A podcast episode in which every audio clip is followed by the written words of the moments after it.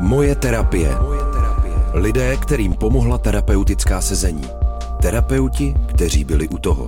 Poslechněte si příběhy o tom, co může psychoterapie změnit. Moje terapie. Podcastová série Rádia Wave.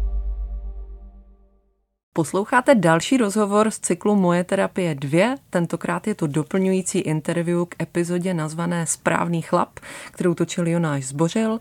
Jejím hrdinou je Václav a jeho terapeut Karel Malermánek, kterého teď tady vítám u nás ve studiu. Dobrý den. Dobrý den. Já, když jsem tu epizodu poslouchala, eh, tak si z ní vlastně vybavuju, že Václav řeší primárně svoje mužství, svoje ukotvení ve své mužské roli, ale taky nějakou nejistotu další. Mluví se tam třeba taky hodně o práci, o tom, jak se cítil ve svém pracovním prostředí. Co je vlastně podle vás klíčové vědět o Václavovi, protože teď jsem to vlastně dost zjednodušila. To je dost těžká otázka, protože s Václavem, s Václavem spolupracujeme asi necelý dva roky. Já bych řekl, že na první pohled se může zdát, že ta práce a ten vztah jsou dvě oddělené oblasti, ale e, podle mě, nebo vlastně podle teorie, ze které já vycházím, což je vztahová psychoanalýza, která je vlastně teďka v současnosti dominuje uh, psychoanalytickému myšlení, tak uh, vlastně ta naše psychika vlastně se skládá eh, ze vztahových uspořádání, nebo že tu psychiku tvoří vztahový přesvědčení, který vlastně vytváříme v průběhu života a to, nakolik my potom se budeme cítit v práci dobře, stabilně, že nám tam nehrozí nebezpečí, že nám nehrozí vyhazov a nakolik to budeme vnímat tu situaci jako nestabilní. To, že ty kolegové nám nepomůžou, kolegové eh, na nás budou donášet, budou si o nás myslet, že, že, že na to kašleme, vzniká často už velmi, velmi raně. Řekl bych, že u Václava právě ty vztahy a ta pracovní situace se prolíná a že to je vlastně jeden problémový, jeden problematický okruh, který vychází z toho, jak prožíval ty vztahy ve své ve minulosti a jak je prožívá nyní. To znamená, jak je prožíval už třeba jako dítě? Ano, vývojová, ta vlastně ta vztahová psychoanalýza otočila trochu tu premisu z toho, že ten klient je nějak problematický eh, jedinec, který řeší, eh, cítí divné věci, má úzkosti, má nějaký trable, je izolovaný vlastně v tom svém v tom svým problému a přesunula důraz na to, že to, jak my o sobě smýšlíme, to, jaký obrazy o sobě vytváříme, vzniká už vlastně od narození. Vzniká to už od narození tím, jak se k nám, jak se k nám chovala máma, potom, kdy se na scéně objevil otec, sourozenci, že to, jaký vztahy my navazujeme s ostatníma, se postupně stává tou vnitřní součástí nás samých a na základě vnitřních reprezentací těch druhých a těch vztahů eh, my uvažujeme o sobě a o té naší roli na to v tom životě a e, v práci, ve vztazích. Cílem psychoanalytického terapeuta potom je vynášet tady ty reprezentace vztahový ven i vlivem toho, že vlastně my můžeme pozorovat to, jak, e, jak se ten klient cítí ve vztahu ke mně, jak mě vnímá, jak vnímá terapeuta, jak, nakolik ten terapeut je ten, který mě poslouchá, který je tady proto, aby mi pomohl a nakolik ten terapeut je někdo, kdo mi chce ublížit, kdo na mě kašle, kdo mě vyhodí, když se budu chovat nějak nepatřičně a to všechno vlastně postupně vychází, vychází v průběhu terapie na povrch a v tom je eh, to zkoumání fascinující. A eh, cílem teda není jenom vyníst eh, tady ty vztahové přesvědčení na povrch, ale zároveň potom je tím i korigovat a měnit. Takže když se vlastně vrátím k Václavovi, tak postupně se dostáváme k tomu, že to jeho nastavení vztahový, já bych řekl, je hyperzodpovědný, neboli spojuje si s tou mužskou rolí Eh, mimořádně vysokou míru zodpovědnosti i za partnerku. Eh, a to protikladný vztahový přesvědčení je založený na tom, že když bude ten špatný chlap, naopak, když bude chlap, který se nestará, eh, bude nějak, nějakým způsobem sobecký, bude předat tu zodpovědnost na tu partnerku, tak ta partnerka udělá co? Ta partnerka ho opustí. A v tom, v tom případě je Václav trochu držený v kleštích, nebo jenom na úrovni toho, že abych si udržel vztah, abych si udržel práci, musím pro to hodně dělat, eh, musím si brát eh, velkou míru zodpovědnosti, zodpovídat i za ostatní eh, kolegy, když mluvím o práci, za partnerku a když to nebudu dělat, tak oni si o mě budou myslet, že jsem špatný. Hrozí mi to, že mě vyhodí z práce, hrozí mi to, že mě partnerka vyhodí z bytu a já zůstanu sám. To bych řekl, že je klíčový, klíčový nebezpečí nebo klíčová úzkost, kterou objevu vlastně u různých uh, typů klientů, z toho, že když se budou nějakým způsobem chovat, tak eh, jim hrozí to, že, že je ty blízký opustí. Vy jste zmínil ten vztah i k terapeutovi. Jak si myslíte, že Václav přemýšlí o tom vašem vztahu? To je hrozně dobrá a zajímavá otázka a já si myslím, že k tomu jsme se ještě tolik nedostali. Rozhodně tam velkou roli hraje to, že si vybral muže, že chodí k muži a eh, ten vztah samozřejmě bude vypadat a je jiný, než když uh, vyhrá klientka mužského terapeuta nebo když klientka chodí k ženě. Zkrátka to, to uspořádání na úrovni, na úrovni pohlaví vytváří potom jiný potenciál k tomu, jak ve vztahu mluvíme o tom, co, co cítíme.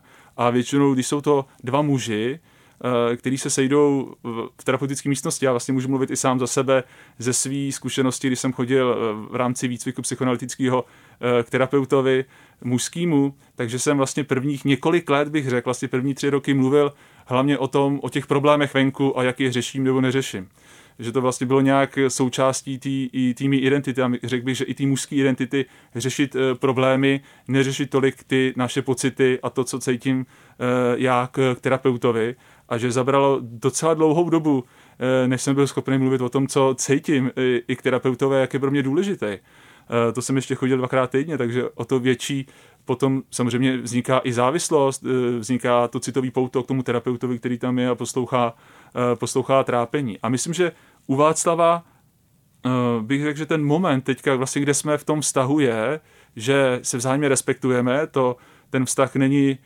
nějak ohrožovaný, tím, že by, že by mi Václav nevěřil, nebo že by mě vnímal jako někoho, jako persekuční objekt, jako někoho, kdo by, kdo by mu mohl nějak ublížit. Ale eh, to téma vztahu mezi náma tam eh, ještě není, není otevřený. A myslím, že to zkrátka eh, na to bude dobrá doba až třeba někdy v budoucnu, taky k tomu nemusí dojít. Zkrátka teďka vlastně v popředí jsou vztahový problémy s partnerkou, který, který řeší právě on a myslím, že já zprostředkovávám to, nakolik on může cítit pocity, ne, nejen teda u mě, ale vlastně i v těch jiných vztazích. Takže je to spíš o tom, nakolik on se může, uh, si může dovolit projevit emoce, jak ve vztahu ke mně, tak ve vztahu teda k partnerce, práci, aniž by mu teda hrozilo to, že bude vysmátej, že bude kritizovaný, eh, že se mu nedostane pomoci. Takže bych řekl, že ten, ten vztah, na kterým teďka my jsme, je, že si eh, Václav může i testovat to, že může brečet, může se zlobit, aniž by se mu dostalo odmítnutí ze strany toho druhého. To je, myslím, teďka klíčový, to klíčový téma, který teďka se otevírá eh, v terapii a myslím, že se bude postupně otevírat i v jeho vztahu. Takže Václav si vybral muže terapeuta, protože to tak pro něho bylo bezpečnější? No, to je samozřejmě hypotéza, ale řekl bych docela dobrá. Já si teďka úplně nevzpomínám, nakolik to bylo motivované jenom tím, že si, že si Václav cíleně šel po, vlastně hledat eh, mužského terapeuta. Mohlo tam být eh, hrát roli i to, že jsem zkrátka byl v ten, v ten moment dostupný, ale myslím si, jak on, eh, jak vlastně mluvíme i o tom tématu žen a Eh, jaký ty ženy vlastně jsou, protože každý z nás má nějakou představu o tom protějšku, máme tendenci generalizovat, což je eh, na základě těch našich zkušeností generalizovat eh, to, jak celá, celá, celý to pohlaví vypadá, nebo jaký má charakteristiky, to je, to je dost typický.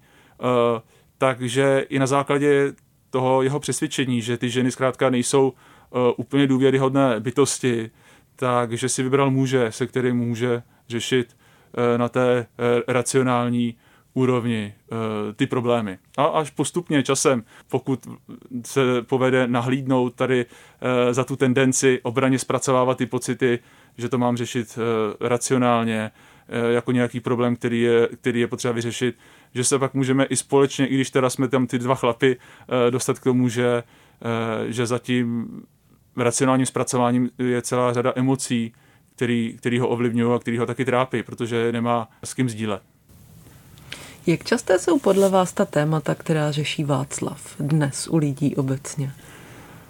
Uh, no já bych řekl, že to je velmi, velmi časté a myslím, že není náhodou, že psychoanalýza se hodně posunula od toho zaujetí pudy a sexualitou a agresivitou, který vytěsňujeme a uh, jsme to ty zvířata, který jsme tažený pudy a potřebujeme držet na úzdě, se posunula k tomu, že začíná uh, dávat daleko větší důraz na vztahy samotné.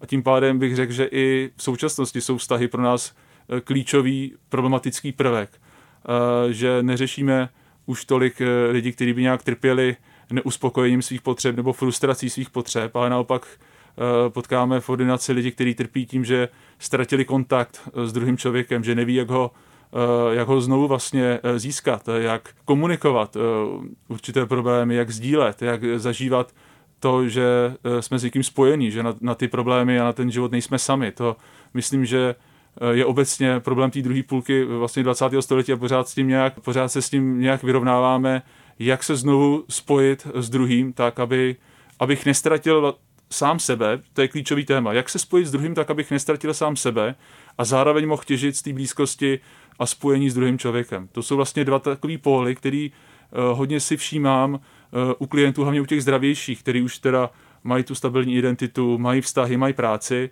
že často se nedaří zapojit do toho života jak ten pol autonomní, ten jsem sám sebou, mám svý koníčky, mám svůj prostor a, ten prost, a tu část vztahovou. Že to jsou vlastně dva póly jedné dimenze, jak ten vztah, to touha po vztahování se k druhému, zapomenutí sám na sebe, Eh, spojení, eh, ta intimita, to napojení.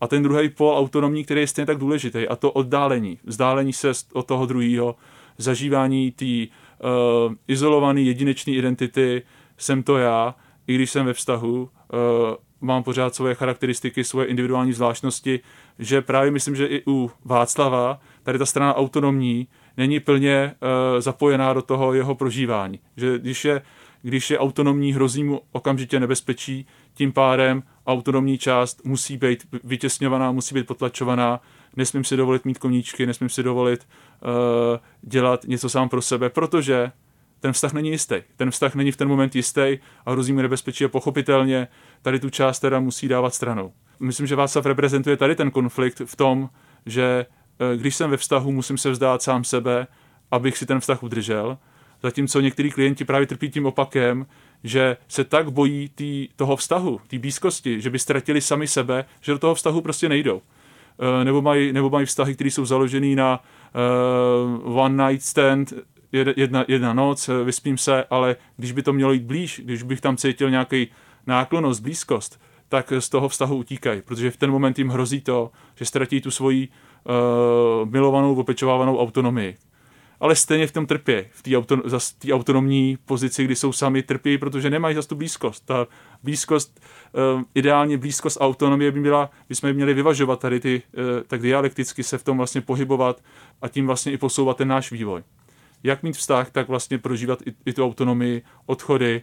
Některý si vlastně uh, tady toho pólu autonomie dosahují tím, že se hádají, že pravidelně po nějaký době, kdy je to všechno hezký, se spustí po nějaký kravině na, na základě nějakého, eh, nějaký banality se spustí konflikt a vlastně se oddálí a zase pak potom může dojít tomu procesu přibližování.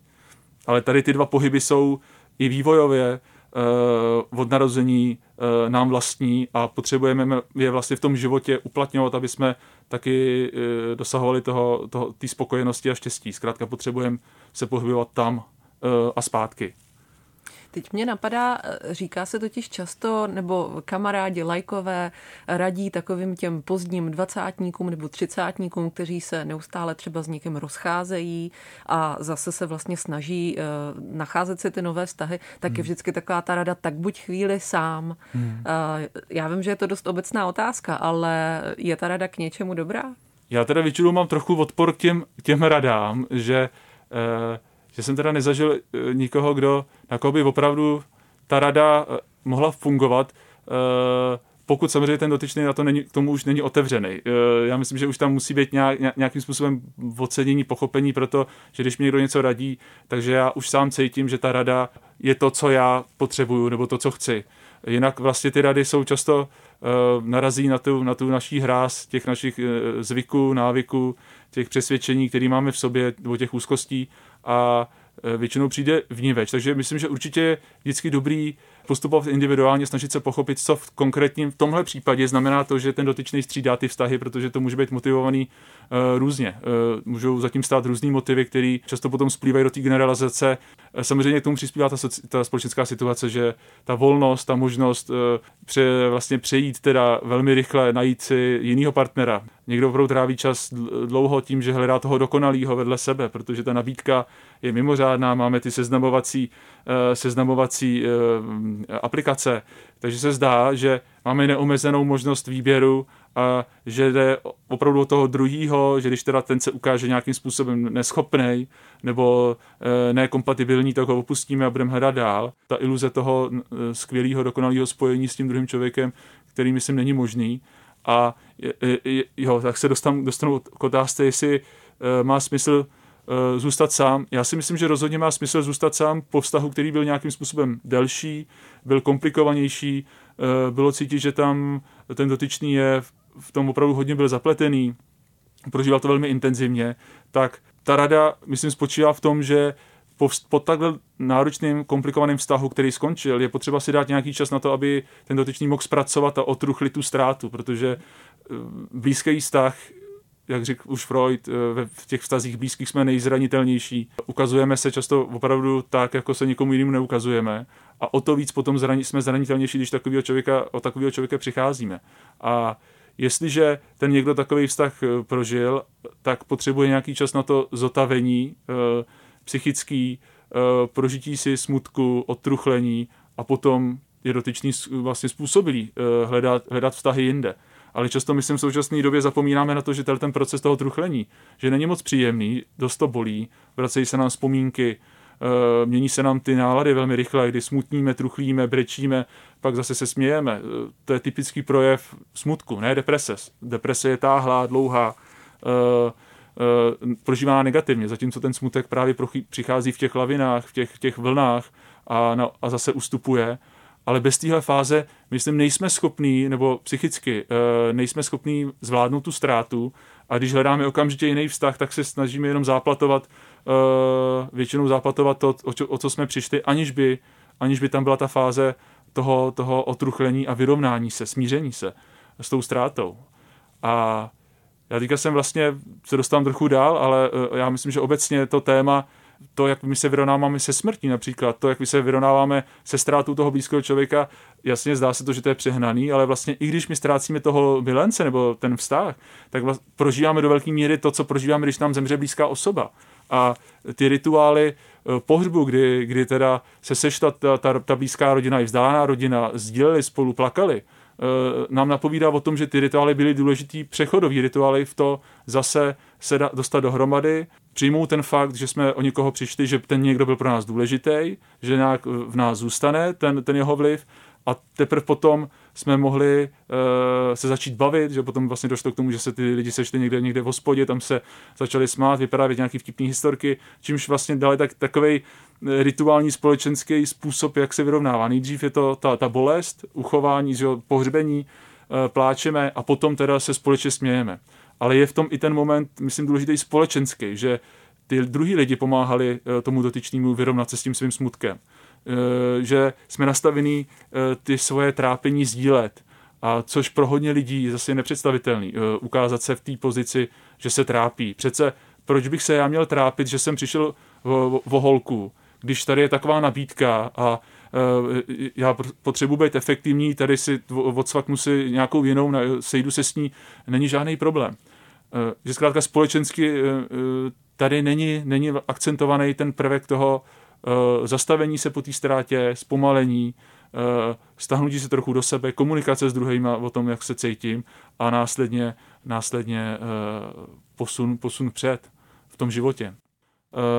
Když to dám do souvislosti Aha. vlastně s Václavem, Aha. protože tam se taky na to téma narazilo hmm. v tom smyslu, že tam může být i nějaká nejistota z toho, že ty hmm. ženy už jsou tolik samostatné. Hmm jak moc s tím může souviset eh, to, co se dnes eh, v Česku, alespoň v těch velkých městech, možná může nazývat nějakou čtvrtou vlnou feminismu, eh, je cítit alespoň v popkultuře, která hmm. určitě především na mladší populace nějak působí. Hmm. Jak moc podle vás to může působit na lidi? Já se s tím teda setkám hodně i mezi studenty, já učím ještě na FAMu psychoanalýzu filmu. A tam dost často se právě dostáváme, že tam je eh, to je velmi zajímavá skupina, velmi kreativní, otevřená, takže se bavíme hodně často i o těch rolích eh, muže a ženy. A já teda mám zkušenost takovou, že jak ženy nejsou spokojený eh, s tím, jak to je, tak muži nejsou spokojení. To je vzácná schoda, že ehm, ten feminismus hrozně zásadní, zásadní, zásadní hnutí, který do velké míry osvobodilo. Osvobodilo ženy v tom smyslu, že opravdu je to do velké míry na nich, mají, eh, mají svobodu, autonomii, rozhodování, ale zároveň se trochu zapomíná, co to teda dělá psychicky, pocitově s nima, jak se v tom oni sami cítí, oni sami a jak se v tom cítí ty muži. A u Václava je paradox v tom, že on vnímá teda, eh, že ty ženy vlastně ty muže moc nepotřebujou, že si to, že si to všechno teda vlastně obstarají sami, ale přesto se snaží ukázat tý, těm ženám, že on se má o všechno postarat, uh, aby, byl ten, aby byl ten dobrý muž pro ně. A, a tady myslím ty představy toho, co dělá ten muž, co dělá ta žena, vznikají velmi raně, velmi raně. A uh, da, já bych řekl, že uh, to, co, o, co si myslíme o tom, že je feminismus, uh, na to nasedá až druhotně že když opravdu máme představu, že muži se chovají tak, jak se chovají, eh, že mají dominovat v té domácnosti a ženy jsou u té plotny, tak to tak jsme prakticky uh, imunní proti jakýmkoliv feminním, feminním uh, názorům. Naopak budeme je uh, na sociálních sítích, které to ještě podporují, to štěpení, budeme je očerňovat, že to jsou slaboši, zženštilí chlapy a podobně. Takže si najdeme tu svoji bublinu, která nás utvrdí v tom, takhle je to v pořádku, jak to máš. Uh, je v pořádku, že jsi doma, ty ten dominantní a ta žena stojí u plotny. Stejně tak, když uh, máme už vlastně to hlubší přesvědčení jádrový, uh, že ty ženy uh, dominují, nebo jsou ty dominantní a, a ty muži teda se mají snažit starat, no tak samozřejmě zase si najdeme, nebo najdeme si tu teorii, která nás tom bude podporovat, která uh, uh, nás zase povede k tomu, takhle, takhle to je v pořádku, takovýhle přesvědčení v pořádku. Ale že se vlastně zapomíná na to, uh, jak, jak teďka ty představy, jak se teda mění v tom, že teda ženy uh, jsou dost autonomní v tom, uh, kolik toho mají udělat zároveň. Pořád jsou matky, nebo jsou potenciální matky, které zas mají rozvíjet i tu, i tu vztahovou část. Já teďka na to narážím hodně v terapii, kdy klientky, který uh, dosáhly velkého úspěchu na, v akademické sféře, dosáhly titulu a, a jsou, výbor, jsou vědkyně a, a právničky, tak najednou zjišťují teda, že jim, že jim teda jde na tu třicítku, že teďka by teda se od nich očekává, že budou mít dítě, ale oni neví, neví ani jak na to. Zároveň se bojí, že ztratí tu pozici, kterou si pracně vybudovali předtím a uh, vrací se na scénu jejich matky, který nějakým způsobem prožívali v, ten moment nebyli důležitý. Najednou čekají dítě a ty matky se, a ten vztah k těm matkám se zase dostává na scénu a je pro ně, je pro ně zásadní. Uh, takže myslím, že ta společenská situace nahrává té nejistotě, e, to je ten negativní aspekt, že lidi jsou, myslím, jak, už, jak ženy, tak muži, jsou na ně kladení velký nároky v tom, e, jak se mají chovat, že muži teda mají zároveň, to bylo zajímavé, vlastně ty ženy říkali, e, studentky, že od těch mužů čekají, že teda budou jak ty chápaví, ale tak zároveň ty dominantní, který, který dosáhnou velkých úspěchů, budou, budou mít ty silné ramena a ochráně je. A sami se pak nad tím jsme se jako pozastavili a trochu jsme se tomu zasmáli vlastně, že jsou to dost velký a často protikladní nároky. Uh, a uh, zajímavé bylo i to, že vlastně ta představa toho muže jako toho podporujícího, toho neagresivního, toho, který uh, nedominuje, vlastně pro ty ženy zároveň není tak přitažlivé jako ten, ten dominující.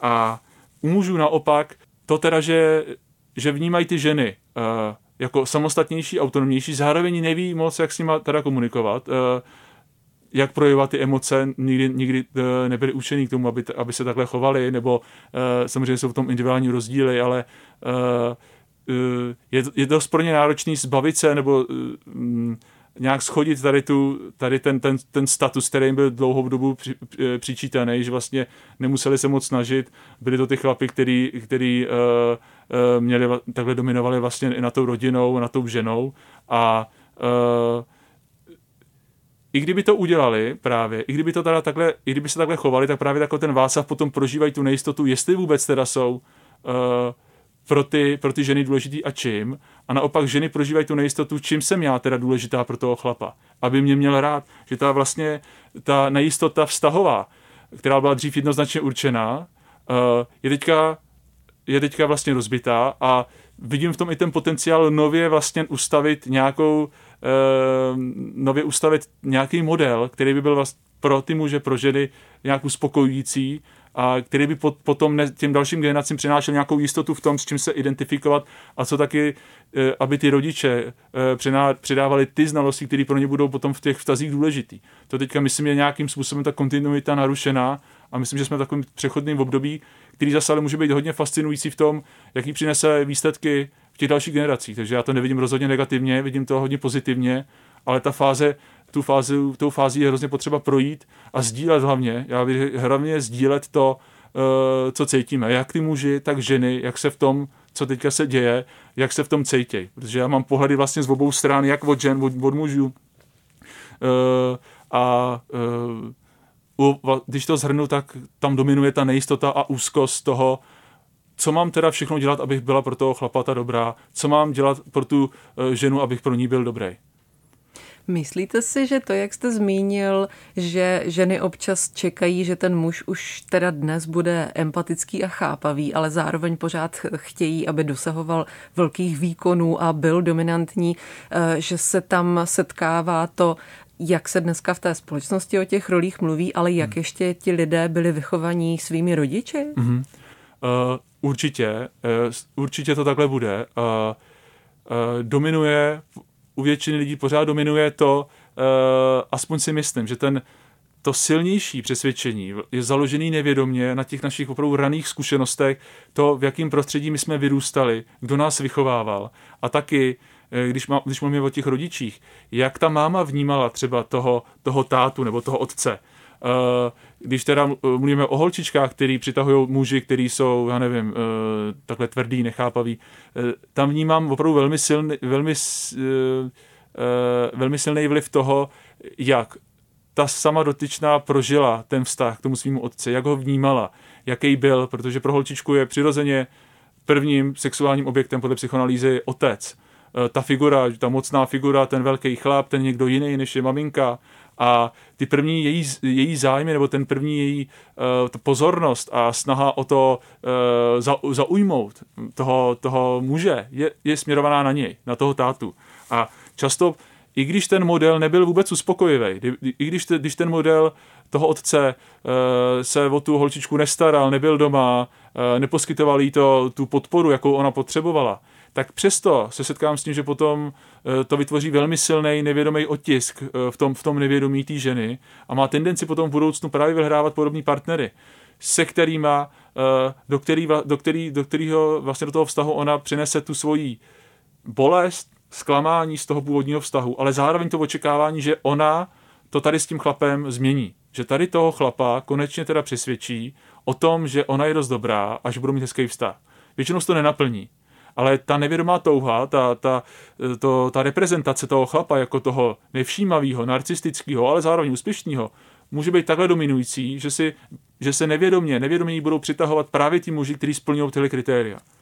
Uh, a i kdybyste jí radili, no tady si najdi tohle, tohle hodního chlapa, podívej se, je doma, stará se, peče, vaří, uh, jo, odpovídá všem současným standardům, jak má ten chlap vypadat, tak ona řekne, jo, já vím, racionálně takový chlap je super ale nevědomě budeš minimálně, pokud to nebude vědomí rozhodnutí, že se teda tady bude držet, tak ale přitahovaná bude e, tím jiným typem mužů.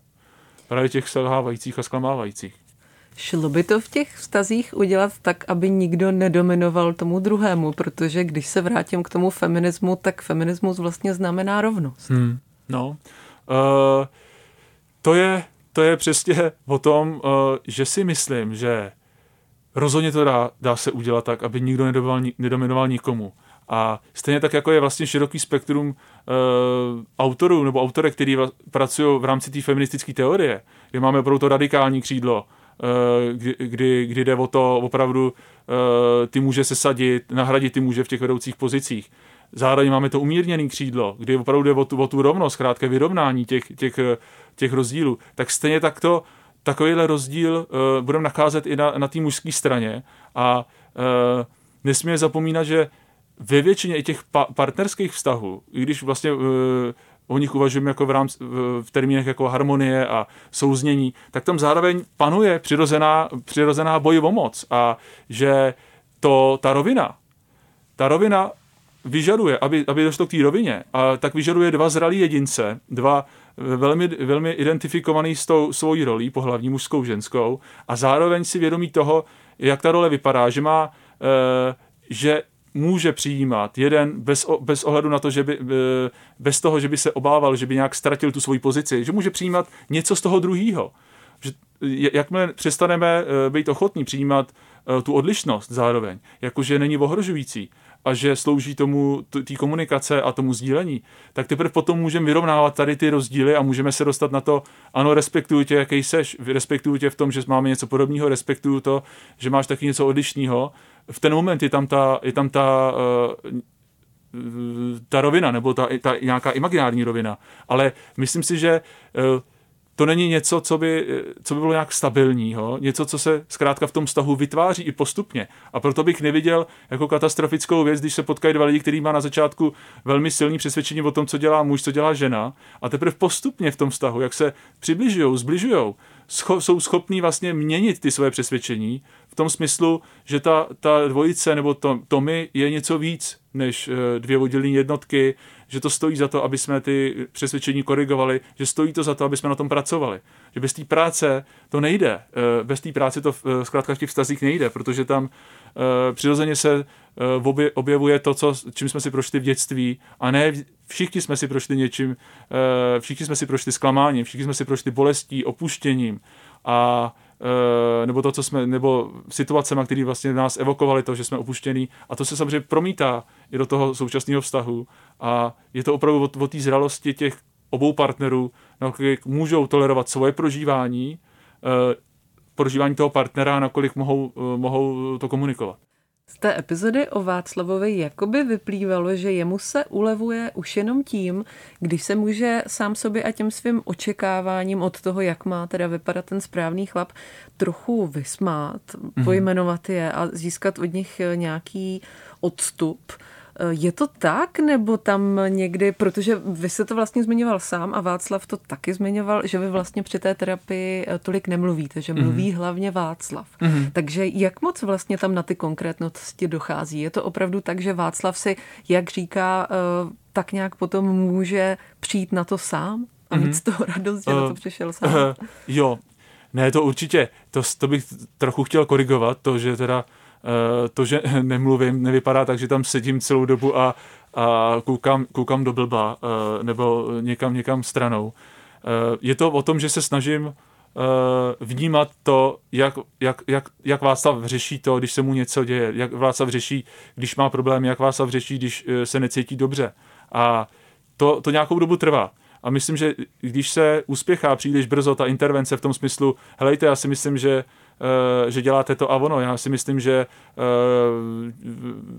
používáte ten humor, abyste zakryl nějaký trápení. Takže to je příliš brzo na to, abych, eh, abych, aby to měl nějaký užitek, užitek pro toho klienta. Takže o tom načasování, o tom načasování v terapii je to především. Načasovat ty zásahy nebo ty intervence tak, aby ten, hlavně ten klient z toho měl užitek. Ne, ne já jako terapeut, že bych řekl nějak něco hrozně chytrýho, za co bych se cítil strašně dobře a poklepal bych se po, ramene, po ramenou, tak to jsem možná zkoušel na začátku, když jsem tu, tu práci začal dělat. Ale teď vnímám, že po, nějak intuitivně, samozřejmě ta práce je hlavně intuitivní, já používám hlavně intuici v práci a až potom zpětně o tom přemýšlím. Ale intuitivně vycítit, kdy ten klient už je připravený na to, že takovou intervenci nebo takový zásah, vy se smějete, ale možná opravdu je to něco důležitého, co vás trápí. Kdy už to přijme, kdy, kdy už bude nějakým způsobem připravený na to, že aha, to můžu taky používat jako nějakou obranu právě před tím, co se mě skutečně hluboce dotýká. A ono to obrana je a je dobrá. Když, když máme humor a když se dokážeme zasmát sami sobě, tak je to skvělá, uh, skvělá uh, obrana před, tě, před tou úzkostí, před těma negativními pocitama. A, ale když se, když se přehání, nebo když ji vlastně nadužíváme, tak, tak uh, nemáme moc přístup k tomu, co nás skutečně trápí a nemůžeme to změnit. Ale to všechno vlastně v té terapii se postupně ukazuje a proto já Eh, vlastně fungují v rámci těch dlouhodobých terapií. Ne, nefungují v rámci, kdybych asi měl terapii omezenou na půl rok, tak samozřejmě budu fungovat daleko jinak a aktivně, ale já nevěřím v to, že se dokáže, eh, dokážeme změnit nebo dokážeme změnit to prožívání chování za takhle krátkou dobu. A věřím, že to zkrátka ta, ta psychika, to, aby se projevila, potřebuje svůj čas, potřebuje ten pocit toho bezpečí, že tam někdo je, kdo poslouchá a věnuje pozornost a přemýšlí, co se, co se to mezi náma děje, co se to děje s klientem. A nezapomínám na to samozřejmě, co se mezi náma děje. A dokážu to v nějaký správný čas nebo aspoň přiměřeně správný čas použít tak, aby z toho ten klient měl užitek. A vyžaduje to, vyžaduje to nějakou dobu a nějaký prostor, uh, což zní teďka v téhle době jako něco, něco archaického, zastaralého, uh, v době, kdy nikdo nemáme čas na nic, tak ta terapie trochu vystupuje proti tomu proudu hlavnímu a nabízí uh, alternativu léku s rychlým nástupem účinnosti, ale s rychlým odstupem té účinnosti. Ta terapie, pokud je dobře vedená a pokud je klient motivovaný a chodí nějakou dobu, tak ten efekt je potom, je podle na základě výzkumu uh, dlouhodobější než u krátkodobých verzí terapie. A i proto si můžu dovolit uh, sedět a mlčet, zvlášť když klient potřebuje mluvit. V jednu chvíli tam padne, že Václav o ženách vlastně moc neví, ačkoliv mm. má čtyři sestry a vztah s otcem sice hodnotí jako dobrý, ale padne tam, že si vlastně taky možná tolik nepovídali v dětství, že vlastně ti lidi v rodině na sebe možná neměli tolik čas, nebo možná třeba nebyli zvyklí si až tolik povídat. Mm. Vím, že je to hodně obecná otázka, ale jaká je podle vás ta dnešní typická česká rodina, co se týká právě toho povídání a, a sdílení pocitů? Hmm. Zase to je rozhodně pro mě velký sousto zobecňovat uh, tu rodinu, protože jsou tam opravdu ohromný individuální rozdíly a že bych rozhodně můžu, můžu podat nějaký, nějakou generalizaci, ale spíš to bude mít potom tendenci vypadat eh, jako stereotyp, protože jsou v tom velký rozdíly. Obecně velmi zjednodušeně eh, bych řekl, že ten postoj k tomu vyjadřování pocitu je dost ambivalentní, že hodně klientů eh, prošlo výchovou, kde se vyjadřovaly hlavně ty negativní, negativní pocity eh, ve smyslu eh, tohle, tohle děláš špatně, tady máš malej, tady máš jedna mínus, to je špatně, protože máš mít jedničku, tady zlobila, takže tady půjdeš, tady tě zavřeme, zavřeme tě za dveře, nebo tě spolejem studenou sprchou. Zatímco, když se něco povedlo, když bylo něco pozitivního, tak ta pozitivní reakce nepřicházela od těch rodičů, nebo byla minimální. Jakoby ty, ta generace těch našich rodičů, mě teda 33 let, a, a i, ta, i ta předchozí uh, byla vedená tím, že to uh, pochvala, uh, pochvala ty děti nějak skazí, nebo že, uh, že, že to z nich udělá nějaký rozmazlence, ale právě takový lidi nejvíc strádají. Nejvíc strádají to, tím nedostatkem toho ocenění, té pochvaly, protože proč? Uh, pokud my se setkáme s tím, že něco, něco se nám povede, máme, uh, máme z něčeho radost a chceme to sdílet a setkáme se s tou, uh, nepři, uh, tou nepřijímající a dokonce odmítavou reakcí od rodičů, tak tam nejde o to, že my potom opustíme rodiče a najdeme si jiný a tam to bude fajn. My zkrátka tady ty reakce zvnitřňujeme, vlastně psychoanalýze tomu říkáme internalizujeme dovnitř a stávají se vlastně naší, naší součástí. Takže v budoucnu, i když už tam ty rodiče nemusí být, tak se nám něco povede a náš vnitřní hlas Eh, nám řekne, ale prosím tě, to bylo úplně jednoduchý, prosím tě, tohle to dokáže každý. Ale tady se ti ještě nepovedlo, tady ta věc, tady ta věc. Hledáme ty, hledáme ty západy, ty chyby podobně, jako, jako je hledali ty naši rodiče. Což zase ovlivňuje to, jak my sami sebe cítíme, jak my sebe sami můžeme ocenit za to, co se nám daří, že, eh, že máme dobrý vztah, že, máme, že v práci se nám daří. To eh, to už je často nezvratný. To, co se nám vlastně eh, stávalo v tom dětství, to, eh, jak, eh, jak se k nám chovali, jak podporovali nebo naopak nepodporovali vyjadřování emocí. Já jsem zažil vlastně u jedné klientky, která kdykoliv vlastně řekla rodičům, že jí třeba něco bolí nebo se jí něco stalo, tak oni řekli, prosím tě, to, to je nic, podívej se na mě, jak já, jaký já mám bolesti. A to je velmi častý, tahle ta reakce. Hrozně zajímavá co to vlastně zase, přemýšlím nad tím, co to může s takovým dítětem, který těmhle tím situacím je vystavený mnoho, mnohokrát. To nejde o jednu situaci, kterou my zvnitřníme a boom a od té doby uh, máme problém s emocema, ale to je něco, co se opakuje zkrátka. To, to co vyjadřuje ten postoj těch rodičů k, tý, k těm pocitům. Je to něco, něco divného, uh, něco, s tím se máš vyrovnat sama. Takže potom máme dospělou klientku, která e, nemůže komunikovat a otravovat ty druhý s těma svými pocitama, protože oni mají daleko větší ty problémy. A zajímavý, že to se to potom týká i mě v terapii, takže když ona o něčem mluví, tak má strach, aby mě nezatěžovala, protože já to mám určitě těžký v té práci, když mám tolik klientů. Zkrátka dosadí mě, i mě, i, i, i když racionálně víš, že jsem terapeut, jsem na to, e, vystudoval jsem, jsem na to školený, jsem e, trénovaný na to, abych dělal tuhle profesi, tak přesto má problém mě zatížit. E, a to, co teprve v těch jejich normálních vztazích. tohle, tohle s náma potom nese. Tohle se potom s náma nese do těch dalších vztahů. A co se týče té tý emoční výchovy, tak myslím, že na, i na úrovni základních škol, kde se o emocích vůbec nemluví, emo, máme tam sice nějakou rodinnou výchovu a, a pozemky a podobně, ale nikdo neřeší, nikdo neřeší tu emoč, emoční výchovu, což mi přijde naprosto uh, neuvěřitelný. A zase to, zas to, myslím, vypovídá o tom našem, našem ovzduší. Emoce nejsou důležitý. Uh, není důležitý, jak se cítíš. To máš zkrátka nějak překonat. Nezaslouží si pochvalu. Tady pořád to může být lepší. To je něco, s čím se potom těžko v dospělosti uh, vyrovnáváme. Nebo vyrovnáváme, ale zabere nám to dost času. Překonat tady ty vnitřní reprezentace těch, těch druhých, který nás potom hodnotí. Protože to jsou právě ty vnitřní rodiče, kteří nás po, poklepou po ramenou a řeknou, to bude dobrý. A nebo kteří nám řeknou, to je úplně v pytli. Ono je to pár dní, co se objevil rozhovor s knězem Markem Orkováchou mm-hmm. na aktuálně CZ a on v něm zmiňuje, o mladé generaci se tedy vyjadřuje. Já vám to s dovolením ocituju. To tady najdu, mm, že to je vlastně přesně to, o čem mluvíte. Moje generace, říká Marek Orkovácha, Moje generace měla například jiný vztah k rodičům. Neměli jsme takovou potřebu s rodiči o důležitých životních rozhodnutích mluvit. Byli jsme zvyklí se s nimi porvat sami a z neúspěchů jsme se tolik nehroutili. Když nás během jednoho dne vyhodili ve škole od zkoušky a k tomu se s námi rozešla přítelkyně, nebrali jsme kvůli tomu antidepresiva. Nelze to pochopitelně úplně zobecňovat, ale zdá se mi, že dnes jsou mladí lidé se svými rodiči kamarádi, říkají jim úplně všechno a když se jim něco nedaří, vyhledávají pomoc psychoterapie terapeuta. Co si o tomhle to myslíte? No, já většinou, když, když slyším uh, to, že za našich časů jsme nedělali to, udělali jsme tamhle to, uh, nemám rád to používání toho množního čísla.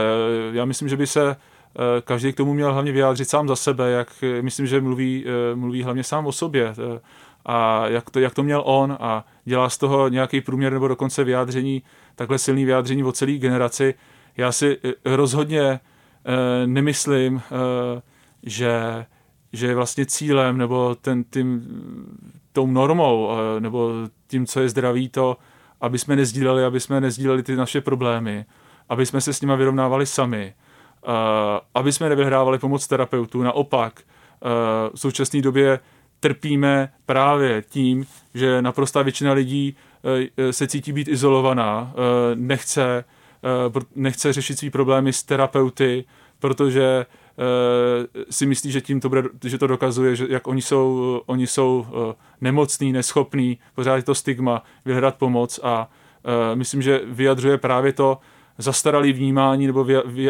vlastně vyjadřuje to celkový nastavení té generace, o který on mluví, to, že jsme na to, na to všichni sami a všichni si, si s tím sami máme pomoct. A uh, když to srovnám, jakou, jakou roli má uh, psychoterapie v těch jiných státech, tak, uh, tak je mi trochu, trochu k pláči, protože uh, myslím, že i na příkladě Václava je patrný, že on sám by samozřejmě s těma problémama mohl, mohl vydržet, ale říkám si, k čemu žít takový život, abych, abych vydržel takový problémy, když tady je někdo, s kým můžu ty problémy sdílet, eh, s kým se minimálně můžu zasmát a eh, u koho můžu cítit nějakou úlevu a i posun v tom vztahu. Že jak už jsem říkal, vztahy jsou, eh, vztahy jsou o té práci a neumím si představit, proč bych měl, proč bych měl být motivovaný vstupovat do vztahu, kde, kde si každý ty problémy má řešit sám a ne společně. Zdal navíc žijeme v době, kdy bez nějaký společné akce na úrovni celoplanetární se, se řítíme do propasti a myslím, že ta doba izolovaných jedinců končí a musí skončit, pokud chceme něco, něco, něco změnit. Jak dlouho plánujete nebo odhadujete, že, že Václav bude ještě v terapii? Hmm to téma, nebo proč vlastně Václav chodil, šel do terapie, byl ten jeho vztah nový, který, na kterému velmi záleželo právě i vlivem té jeho přítelkyně se dostal uh, do terapie, nebo že už předtím přemýšlel nad tím, že půjde do terapie, ale uh, zásluhou přítelkyně se k tomu skutečně odhodlal. A uh, ty vztahové problémy, jak, jak jsem říkal, vlastně u něj dominují a teďka eh, mají čerstvě holčičku, se jim narodila a Uh, takže vlastně i vlivem toho, tady té události, uh, je vás vystavený ještě další, dalšímu tlaku v tom, že teda kromě těch rolí, který zastával, tak je ještě ten táta, uh, který se stará. Takže myslím, že teďka ještě to, co vlastně jsme tak jako naťukávali v předchozí době, že ještě víc Eh, vlastně vyvstane na povrch a nabere to tu důležitost, to, jak on se vlastně v, to, v tomhle vztahu, kdy má tendenci přibírat tu zodpovědnost, jak on se v tom bude cítit, nakolik on taky bude moct získávat nebo učit se eh, mít nějaký hranice, kdy už taky předá zodpovědnost na, na partnerku. A že to si myslím, že bude uh, téma, nebo to hlavní jedno z hlavních témat těch, těch následujících měsíců. A neumím úplně odhadnout, jak dlouho, uh, jak dlouho ta terapie může trvat, ale um, bude opravdu záležet na tom, nakolik už uh, Václav uh, uzná, že, že uh, ta jeho situace je přijatelná a že už necítí takovou úzkost z toho opuštění, že cítí jistotu v tom vztahu, protože pokud budou naplněny tady ty, tady, ty parametry toho, toho jeho prožívání, tak myslím, že už nebude potřeba terapeuta a terapii. A to může být horizont jednoho, dvou let, tří let, Eh, když mluvíme o psychoanalytické terapii ve frekvenci jednou až dvakrát týdně, tak, eh, tak eh, je to opravdu záležitost minimálně tří let, bych řekl. A po téhle době můžeme vnímat, nebo i ten klient vnímá nějaký stabilnější posun k lepšímu. To neznamená, že v průběhu se necítí líp, nebo že nezažívá pocity úlevy, ale nějaký stabilnější, stabilnější změny můžeme pozorovat po delší, po delší době. Já moc děkuji za rozhovor. Jo, jo díky. Naschledanou. Naschledanou. Moje terapie. Moje terapie. Podcastová série Rádia Wave. Poslouchejte na webu wave.cz lomeno moje terapie nebo odebírejte jako podcast.